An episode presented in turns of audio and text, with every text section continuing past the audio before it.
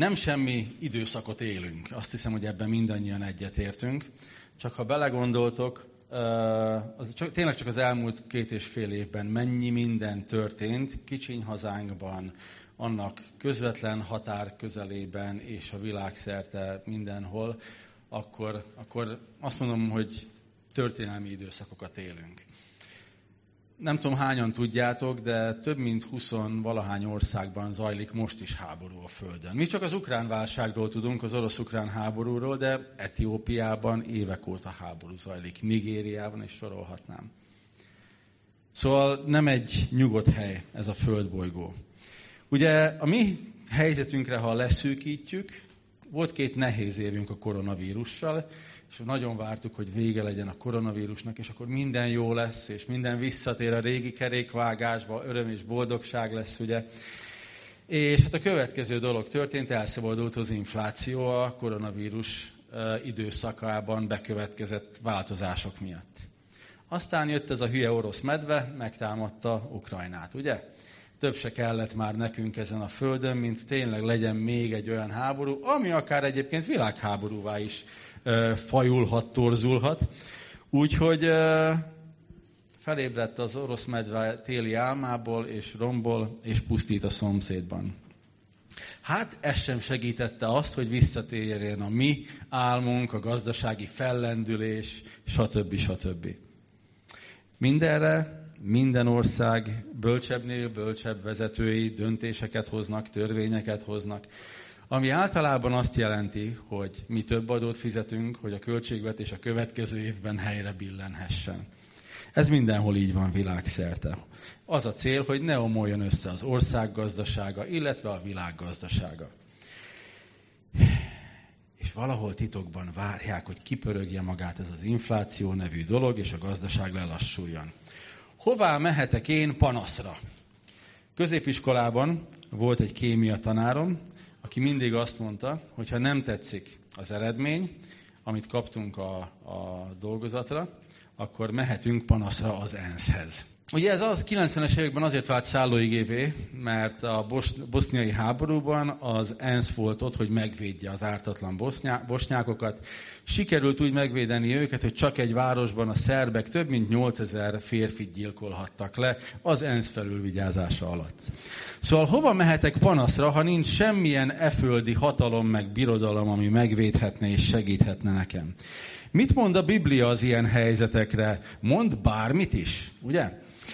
Nos, az a helyzet, hogy több mindent is mond, és akár hiszitek, akár nem, nagyon sok nehéz helyzet volt a Bibliában is. Ha egy picit forgattátok már a kezetekben, láttatok háborúkról híreket benne, láttatok éhínségekről híreket benne, stb. stb. Én először nem ezt az ige szakaszt terveztem hozni nektek, de aztán Isten eszembe juttatta, hogy inkább innen induljak Jézustól, és Pálapostól csak a másodlagos rész legyen. Igyekszem rövid lenni a mai tanításon, de ezt a két részt muszáj lesz felolvasnom. Úgyhogy János Evangélium a 16. fejezet, 32-es és 33-as versét fogom először felolvasni. Innen indulunk, hogy megnézzük, hogy amikor ilyen nyomorúságos, nyomorult helyzetek vannak, mint amilyenben most van a földbolygó és a közvetlen környezetünk, akkor mit is kezdjünk vele? Nézzük. 32-es vers. Íme eljön az óra, és immár eljött, hogy szétoszoljatok.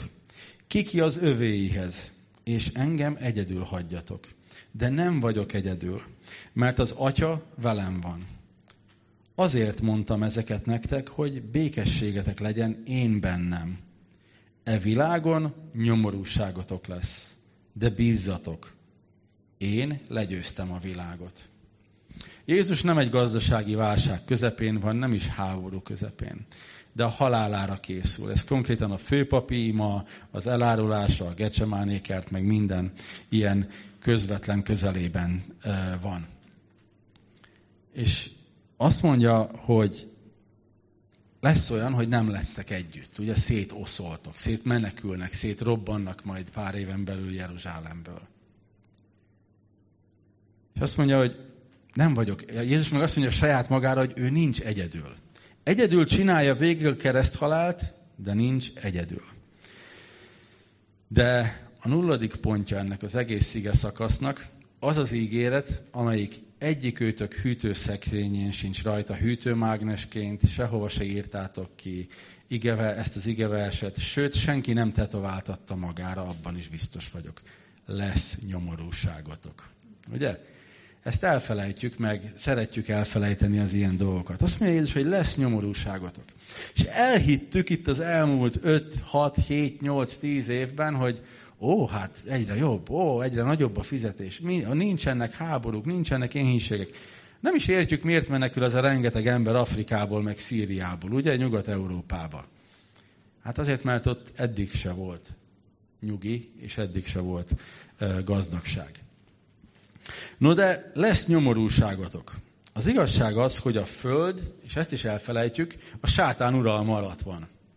Mi itt ellenséges területen vagyunk. Olyanok vagyunk, mint az ejtőernyősök, akiket bedobnak a frontvonal mögé, hogy diverzáns akciókat hajtsanak végre. Csak nekünk kicsit kényelmesebb a helyzetünk. Összegyűlhetünk Isten tiszteleti termekben, templomokban, szabadon dicsérhetjük Istent, akár egy egész stadiont megtöltve, ugye? Pedig ellenséges területen vagyunk, csak elfelejtjük. Mindig lesz külső nehézség. Mindig lesznek külső dolgok, amik megbántanak, amik fájdalmat okoznak. És igen, mindig lesznek belső fájdalmak is, amit a közvetlen szeretteink okoznak nekünk. És amíg a Földön vagyunk, ezer meg ezer veszélynek leszünk kitéve. Ezek érni fognak bennünket. Mi itt csak átutazó vándorok vagyunk, ezer meg ezer veszélynek kitéve. Hogyan nézzünk szembe egyedül ezekkel, hogyha ez az adott helyzetünk? Jézus ezeket a szavakat tényleg lényegileg kereszt halára indulása előtt mondta. És azt mondta, hogy egyedül vagyok, de nem vagyok egyedül. Mit jelent ez? Az egyházban nagyon sokat hangsúlyozzuk azt, hogy mennyire fontos a közösség. És ez igaz, a közösségnek ereje van. Nem kérdés szerintem egyikünk számára sem. Hitünknek, megvallásának megtartó ereje van. És vannak dolgok, amiket csak együtt tudunk megélni. Együtt dicsőíteni, ilyen szép számban sokkal jobb, mint otthon egyedül. Saját kappan hangomat hallgatva valahogy kevésbé jó, mint az, amikor van dob, meg van szinti, meg mindannyian éneklünk. De a valódi, mély szellemi megújulást, mélységet csak és kizárólag mély, személyes Isten kapcsolatból tudjuk elérni. És ezt viszont nem hangsúlyozza elég, eléggé az egyház. És elmondom még egyszer, a mély, valódi, személyes Isten kapcsolaton keresztül érhetőek el az igazi változások a lelkünkben. Krisztus tudta, hogy egyedül kell végigcsinálnia, és azt mondta, nem vagyok egyedül, mert az Atya velem van. Kibe kapaszkodott? Hát a közösségbe, az apostolokba. Nem. Az Atya velem van. Az egyedül vagyok, nem azt jelenti, hogy magányos vagyok. Nagyon-nagyon fontos elmondanunk.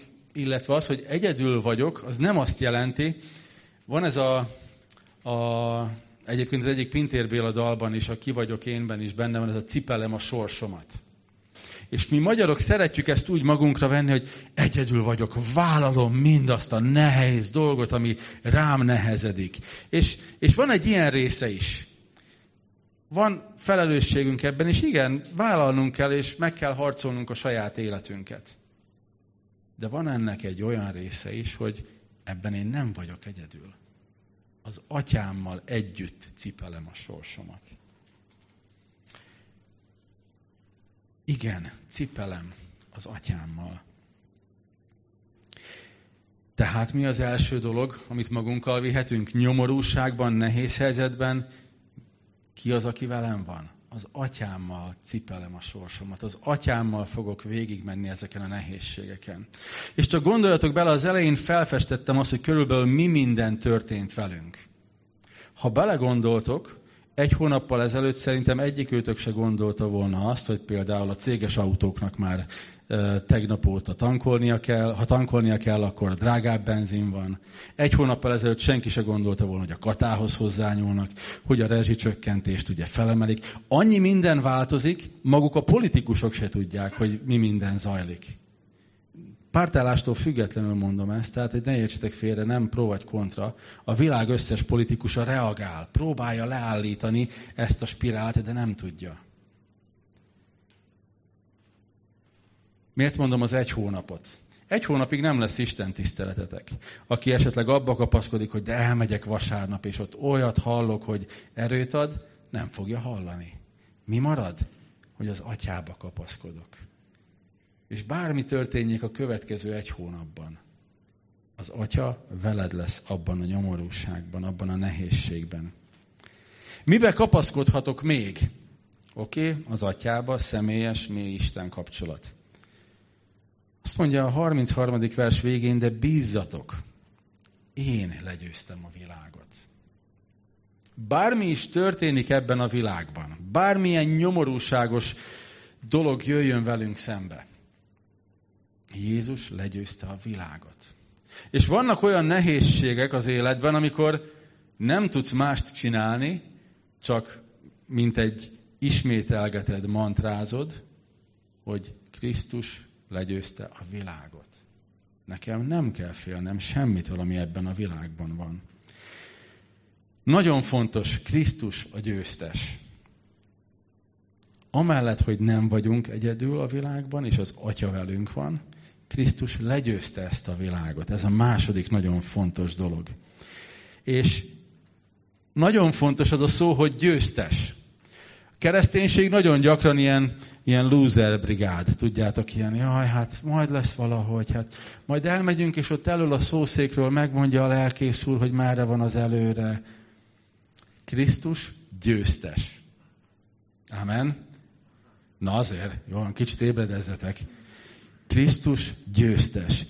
És mi a győztes csapatban vagyunk. Tudom, kicsit olyan, mint a viccben, amikor az elefánt megy át a hídon, rajta, ezt azt hiszem meséltem is pont nektek, amikor pár hónapja itt voltam, a tetején ott ül a kisegér. És akkor mennek át a hídon, dübörög a híd, és leszól a kisegér, hogy na mi van, komám, dübörgünk, dübörgünk, ugye? Tehát mi történik? Én vagyok a kisegér. Isten dübörög. Isten az, aki a munkát végzi. De én a győztes csapatban vagyok. Én nem a vesztes csapatban vagyok. Nem a gyengébb csapatban.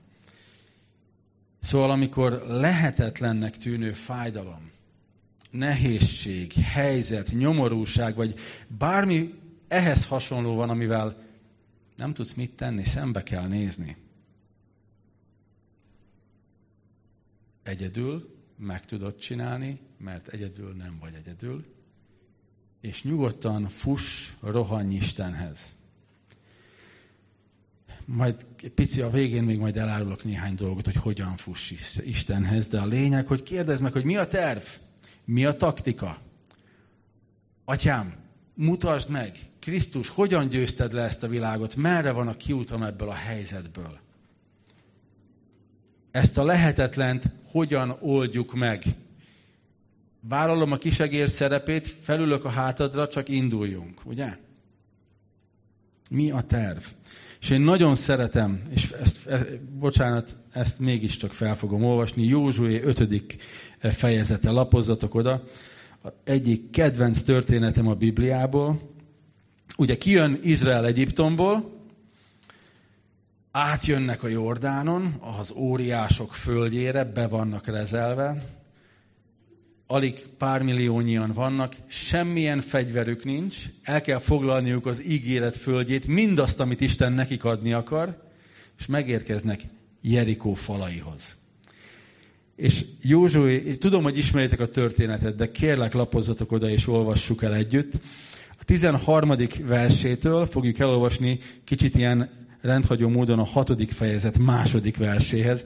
Engem lenyűgöz az, ahogyan ez, ez le van írva. Jó? Tehát Józsué 5, és én is rossz helyre lapoztam. Józsué 5, 13. versétől így hangzik.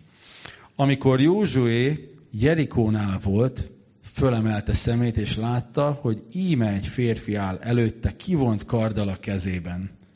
Józsué odament hozzá, és megkérdezte tőle, közülünk való vagy-e, vagy ellenségeink közül? Ő pedig mondta, nem, mert én az Úr seregének vezére vagyok. Most jöttem. Ekkor Józsué arccal a földre borult előtte. Meghajolt, és azt mondta neki, mit akar mondani az én uram az ő szolgájának. Az úr seregének vezére azt mondta Józsuénak, old le sarudat a lábadról, mert szent az a hely, amelyen állsz.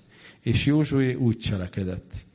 Jerikó pedig úgy be volt zárva Izrael fiai miatt, hogy se ki nem jöhetett, se be nem mehetett senki. Az úr azt mondta Józsuénak, lásd, kezedbe adtam Jerikót és királyát a sereg harcosaival együtt.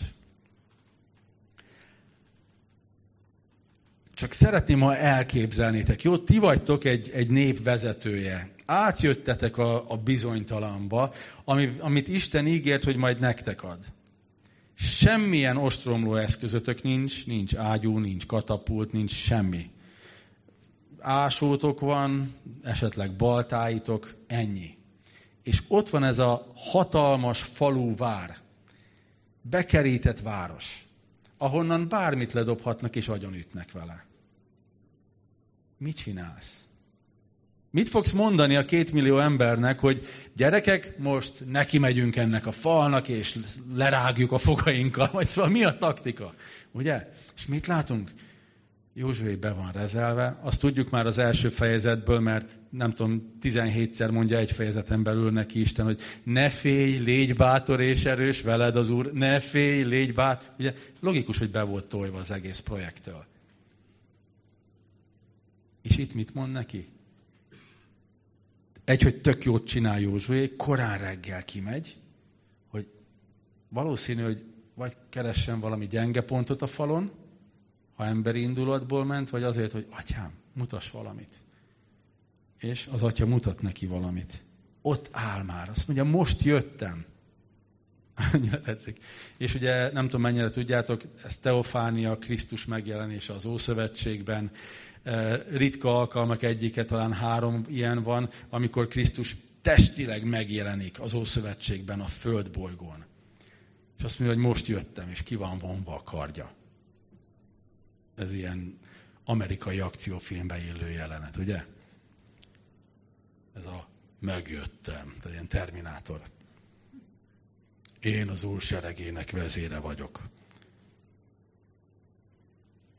És Józsué megkérdezi, és velünk vagy, vagy, vagy ő velük, ugye? Tehát még be is volt tolva, vagy te ki vagy? És akkor rájön, hogy, hogy ez maga Isten. Leborul előtte, és megkérdezi, hogy akkor mi a terv? És azt mondja, hogy vedd le a sarudat. Szent ez a talaj. Ugye várná az ember azt, hogy oké, okay, akkor most az a terv, hogy az első dolog, hogy megértsd, hogy ez a nyomorúság, ez a nehézség, amiben vagy, az én jelenlétem miatt, ez szent. Te itt biztonságban vagy, te itt rendben vagy. A, a, a, leveheted a cipődet, és mezétláb mehetsz a csatába lényegileg mert én veled vagyok. És ez az a biztonság, amit, amit valószínű nem érzünk akkor, amikor csak a, a mínuszokat látjuk a számlánkon. Amikor a betegségek jönnek, amikor a kilátástalanság jön, hogy fél év múlva miből fogok élni. De Isten azt mondja, csak vedd le a sarudat. Én most jöttem, és innentől kezdve minden rendben lesz. És nem is akarok belemenni abba a részbe, hogy hogyan nyerték meg ezt a csatát, mert nem az a fontos. Azt mondja, hogy lásd, kezedbe adtam Jerikót és királyát a sereg harcosaival együtt. Kezedbe adom a megoldást. Nem volt könnyű utána se, végig kellett menni a folyamaton, meg kellett csinálni. Valószínű hülyének nézték, de végig csinálták És megtörtént a megoldás, megtörtént a csoda. Ledőltek a falak. Szeretném, ha ezt az első részt magaddal vinnéd. Isten jelen van a helyzetedben, cselekvésre készen kivont karddal. Azt várja, hogy te oda menj hozzá, és megkérdezd, hogy merre van az előre. Hogyan tovább? Én nagyon szeretem ezt az igerészt, rengetegszer ö, ad nekem erőt. És elmondja a tervet, mit kell megtenni, tudjuk ugye, hogyan zajlott a történet, de elhisszük-e azt, hogy ez a mi életünkre is igaz lehet?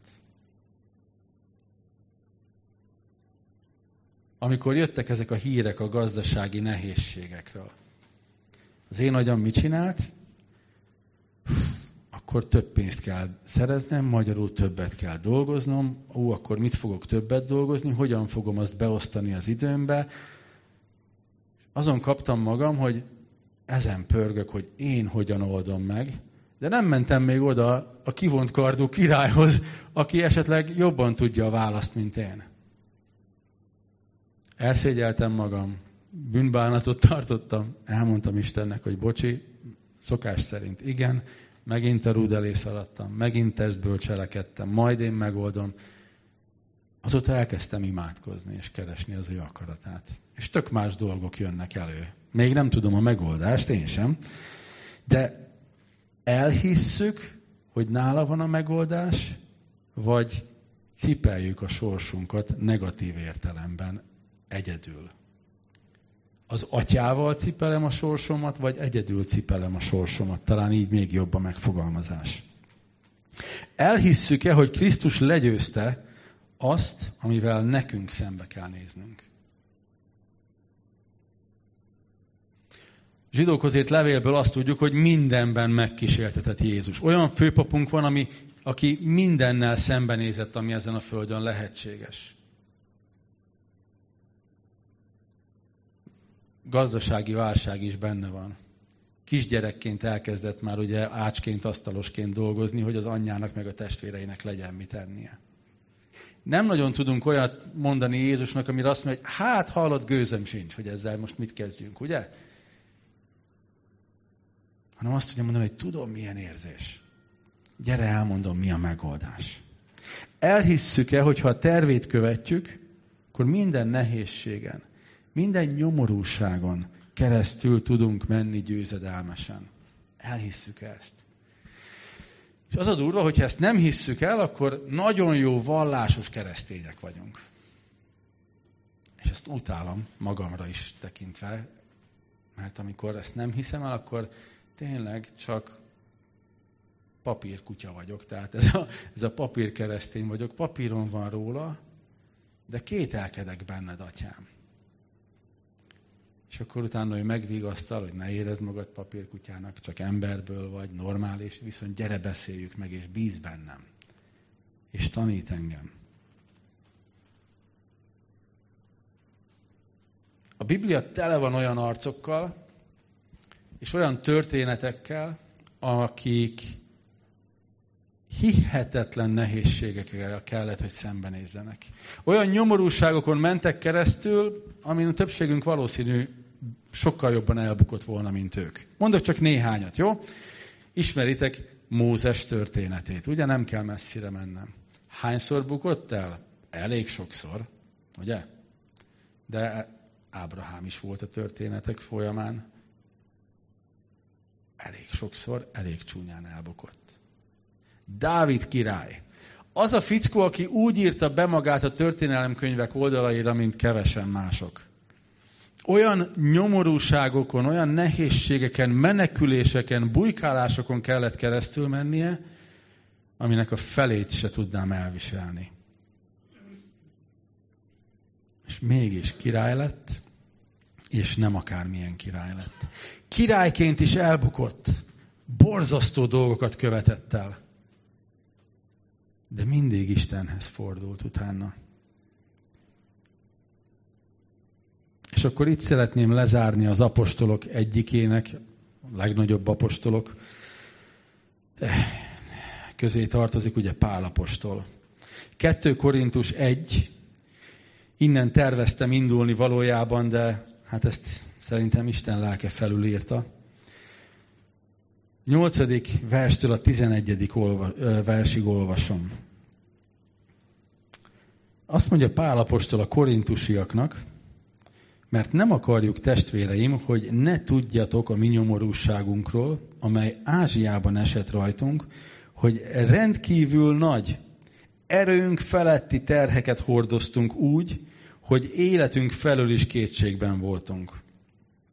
Sőt, magunk is halára szántuk magunkat, hogy ne önmagunkban bizakodjunk, hanem Istenben, aki feltámasztja a halottakat, aki így nagy halálos veszedelemből megszabadított, és meg is fog szabadítani minket. Benne reménykedünk, hogy ezután is megszabadít. Mivel ti is segítségül vagytok az értünk mondott imádságaitokkal, hogy sokan adjanak hálát értünk a sokak imájára nekünk adott kegyelemért. Fú, pár éve tanítottam a, a Pálapostolnak az első meg második levelét, korintusiakhoz, amit írt. Valójában minimum három, de inkább négy-öt levél is volt, amiből kettő maradt fenn, és kettő be lett tömörítve a mondandó. És nem figyeltem föl erre a részre akkor. Pár hete én is egy ige hirdetésben hallottam azt, amit most elmondok nektek. És utána, utána néztem, és tényleg így van. Ezek, amire itt utal, az az előző nagy, sikeres missziós útnak a háttértörténete. Az, amit mi úgy tudunk, hogy Pálapostól nagy missziós útja, első, második, stb.,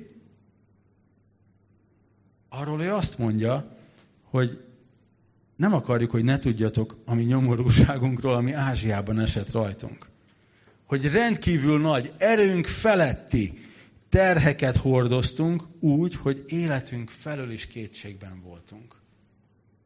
Ez mit jelent?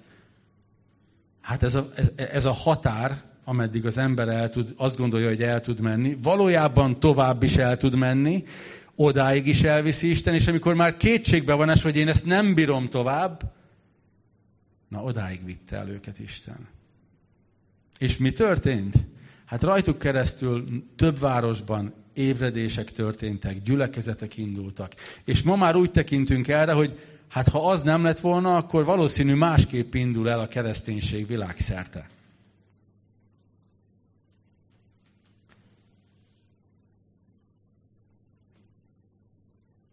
A missziós utakról nem illik így beszámolni.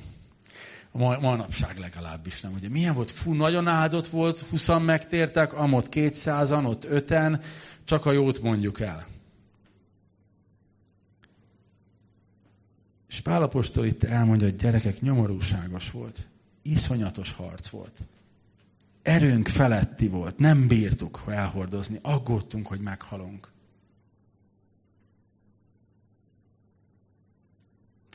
Meghívtak Ukrajnába, hogy menjek el egy 12 napos útra, hogy az ottani golgotákat, meg lelkészeket meglátogassuk.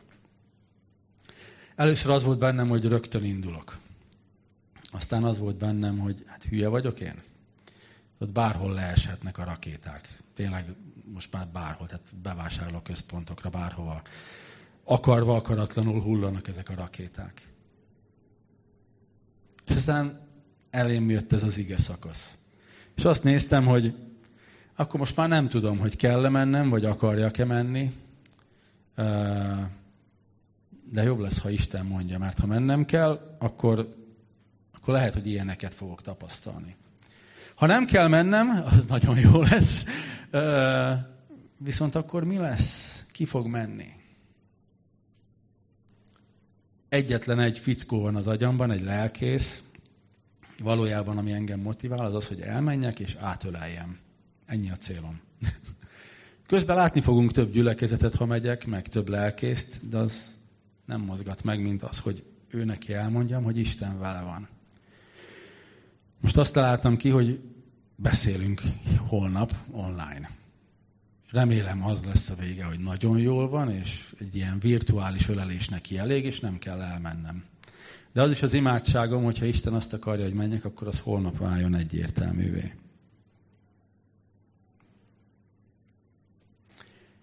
Miért hoztam ezt be?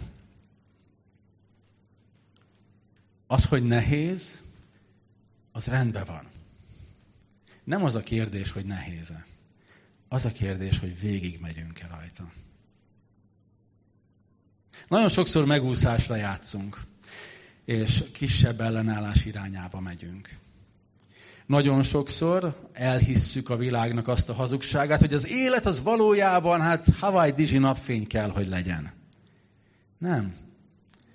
Cipeljük a sorsunkat a lehető legpozitívabb értelmében, a mi feladatunk, a mi felelősségünk végigmenni ezen az életen. Hogyan?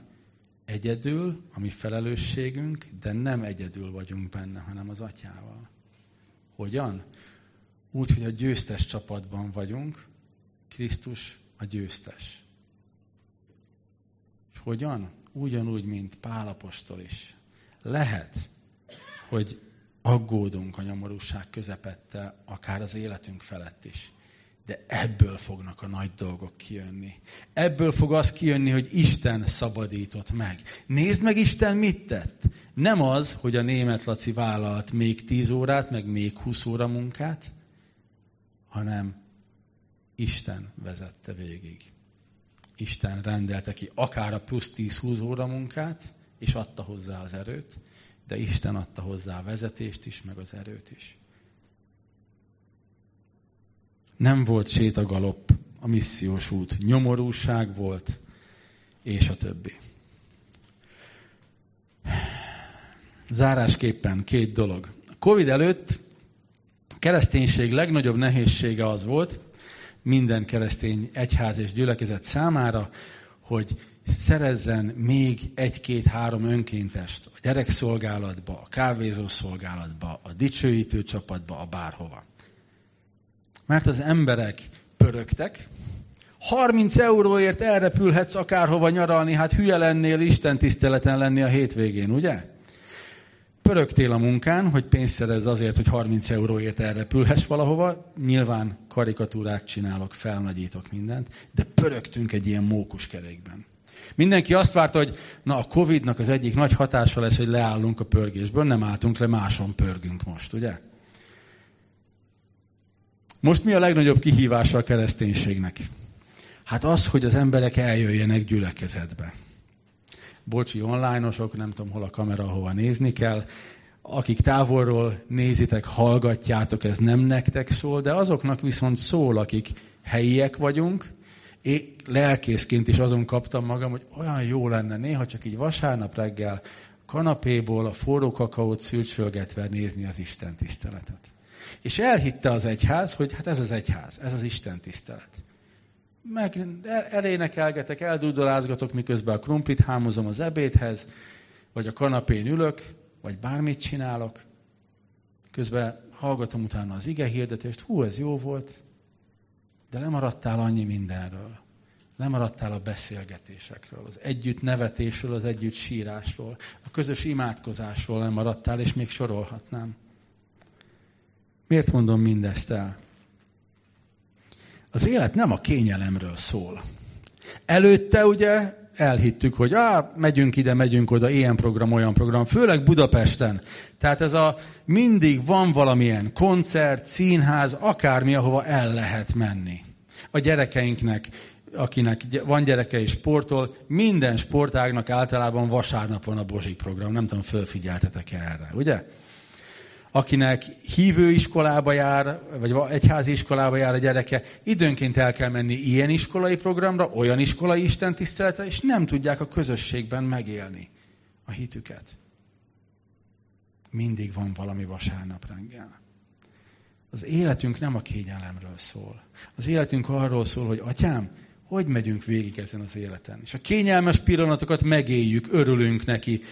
Voltam nyaralni több év után, gyerekek, olyan jó volt. Nehéz volt, fárasztó volt, egy csomó minden, nem mesélek róla, de más csináltam. Az volt a jó, hogy nem ezen agyaltam, hogy pörgök, pörgök, pörgök. Nektek most négy hét jön, tudom, hogy többen ilyenkor veszitek ki a szabadságotokat. Kapcsoljátok ki a mindent is. Húzzátok ki az internetet a falból, a router törjétek össze, majd szeptemberben vesztek újat.